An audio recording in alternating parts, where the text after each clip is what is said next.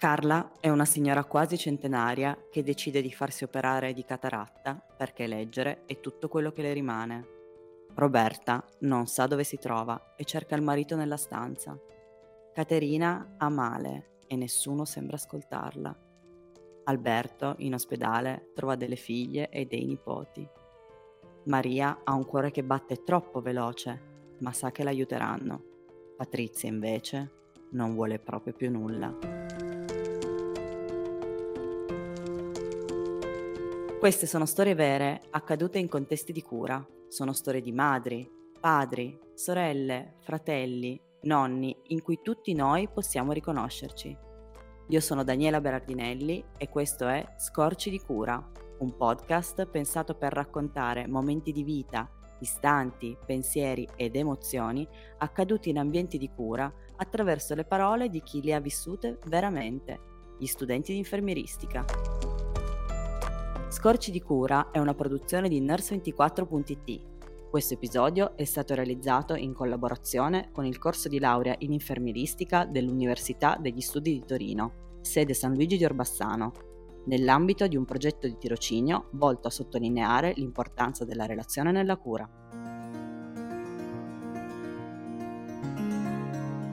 Oggi è il 4 settembre, il mio primissimo giorno in reparto Inutile dire che sono particolarmente tesa. Per fortuna l'accoglienza che ho ricevuto dal personale mi ha tranquillizzata. La coordinatrice infermieristica, Clara, molto presente nelle attività di reparto, ad eccezione di altre realtà che ho potuto osservare nei precedenti tirocini, mi permette di assistere ad una procedura che lei è solita svolgere per i suoi pazienti, la doccia. Entriamo nel bagno gli OS portano in barella un paziente affetto da sindrome di Guillain-Barré, per la quale è completamente dipendente nelle attività di vita quotidiane. Clara presta molta attenzione al benessere del paziente, come se si sostituisse ai suoi arti plegici. Dopo aver sentito la temperatura dell'acqua sulla sua mano, inizia a massaggiare delicatamente la cute del paziente, il signor Marco e gli parla con un tono pacato e rilassante. A mio parere l'impatto di questa azione, soprattutto il riscontro del paziente, è stato molto toccante. Ho osservato tutto il tempo l'espressione di Marco e nel momento in cui percepiva l'acqua sul suo corpo, la pulizia e il profumo, socchiudeva gli occhi, esprimendo benessere e sollievo. Non c'era fretta nell'eseguire quella doccia.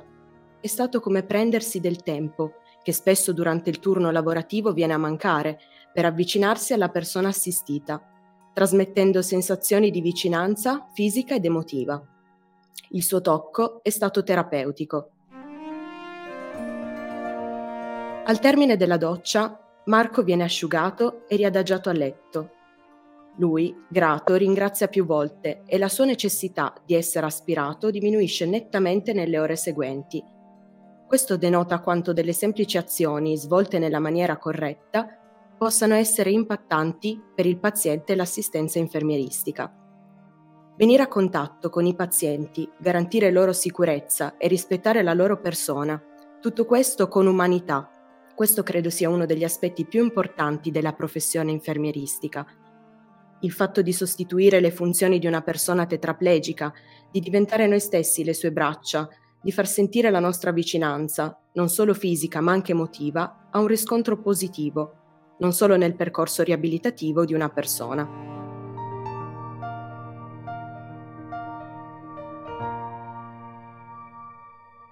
Sono Clara, la coordinatrice infermieristica della neuroriabilitazione Oggi giungeranno due studentesse che svolgeranno il tirocinio presso il nostro reparto. Mi piacerebbe accoglierle mostrando loro un po' del mio modus operandi, ovvero quello di comprendere i bisogni assistenziali dei pazienti e dar loro la giusta importanza. Stamani il paziente Marco deve essere lavato e io mi dedicherò a lui. Ci dirigiamo in bagno, ho il supporto degli OS nel trasporto della barella con il paziente. Davanti ai miei occhi Marco è privo di qualunque capacità di gestione. Vedo il suo corpo flaccido, astenico, gli occhi un po' impauriti perché il suo corpo è sempre nelle mani di qualcun altro. Mi accerto di porre in sicurezza Marco. Sento la temperatura dell'acqua sulla mia mano affinché non si ustioni. Lui percepisce lievemente lo sbalzo termico, ma non al punto da comprendere se ci sia il rischio d'ustione. Procedo, bagnando il corpo, massaggiandolo con del sapone, accarezzando la sua pelle, accorciando ogni tipo di distanza che intercorre tra infermiere e paziente. Cerco di mantenere attiva la comunicazione, rivolgendomi a lui con tono pacato, in modo tale da tranquillizzarlo, da garantirne un benessere sia fisico che emotivo. Noto la sua espressione di benessere, i suoi occhi esprimono gratitudine senza bisogno di esplicitare la sensazione a parole. Lui percepisce il profumo e la pulizia e si sente meglio. Nel frattempo ispeziono la sua cute, le sue lesioni da decubito, il colorito che assume il suo volto. Devo essere più rapida, mi sembra che sia pallido, probabilmente la posizione non aiuta. Chiedo alle studentesse di mantenere la bombola d'ossigeno e non appena possibile ripristino l'ossigenazione di supporto al paziente. Una volta tornato a letto, controllo i parametri vitali dell'assistito. È lievemente ipoteso perché la posizione mantenuta durante la procedura rappresenta per lui una fonte di affaticamento. Monitoro pressione arteriosa e saturazione, notando un ripristino progressivo dei valori fisiologici nelle ore successive. Adesso Marco riposa tranquillo nel letto, al momento senza bisogno che siano aspirate le sue secrezioni bronchiali. Il fatto di svolgere in prima persona questa assistenza mi permette di garantire il benessere psicofisico del paziente e di soddisfare, oltre ai suoi bisogni fisiologici, anche quelli emotivi, sociali e spirituali. Mi risulta spontaneo agire così, in parte per la tipologia di formazione ricevuta in passato, rivolta prettamente all'assistenza fisica, e in parte perché mi piace mostrare al personale l'umanità che si pone alla base della nostra professione.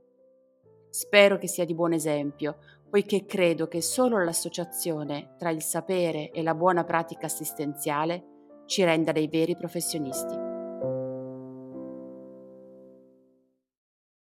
Sono Marco, paziente ricoverato da mesi presso il reparto di neuroriabilitazione a causa di una patologia, la Guillain-Barré, che mi ha reso tetraplegico e mi ha provocato un'importante insufficienza respiratoria. Soffro d'ansia poiché la mia condizione mi preoccupa. La mia solitudine mi rende triste, non posso fare altro che fissare il soffitto. Ogni giorno non vedo l'ora che giungano le 18, orario di visita dei parenti, così che possa utilizzare la valvola fonatoria e parlare con mia moglie e i miei figli.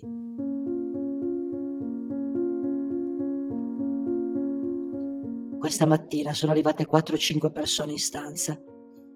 Mi hanno caricato su una barella impermeabile sulla quale sono rimasto durante la doccia. Mi sento una persona intrappolata nel corpo di un pupazzo. Sono capace di intendere e volere, ma non posso fare nulla autonomamente. Ci sono anche due studentesse che potrebbero avere l'età dei miei figli.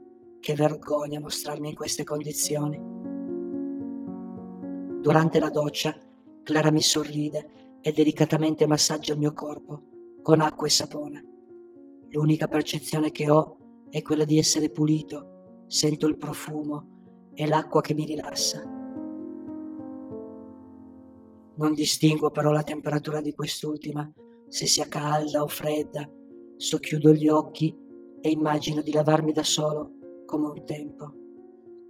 Sono completamente supino, purtroppo non riesco a mantenere a lungo questa posizione. La pressione cala, mi sento soffocare, ma non riesco a comunicare efficacemente il mio stato, per cui rivolgo il mio sguardo verso Clara. Lei è in grado di percepire il mio malessere subito, a colpo d'occhio. Si affrettano a concludere la doccia, mi collegano all'ossigeno e mi riportano a letto. Con il labiale ringrazio le persone che mi hanno prestato assistenza, che si rivolgono a me spiegandomi qualunque cosa stiano facendo sul mio corpo. Ora mi sento di riposare, tranquillo, so di essere considerato e protetto.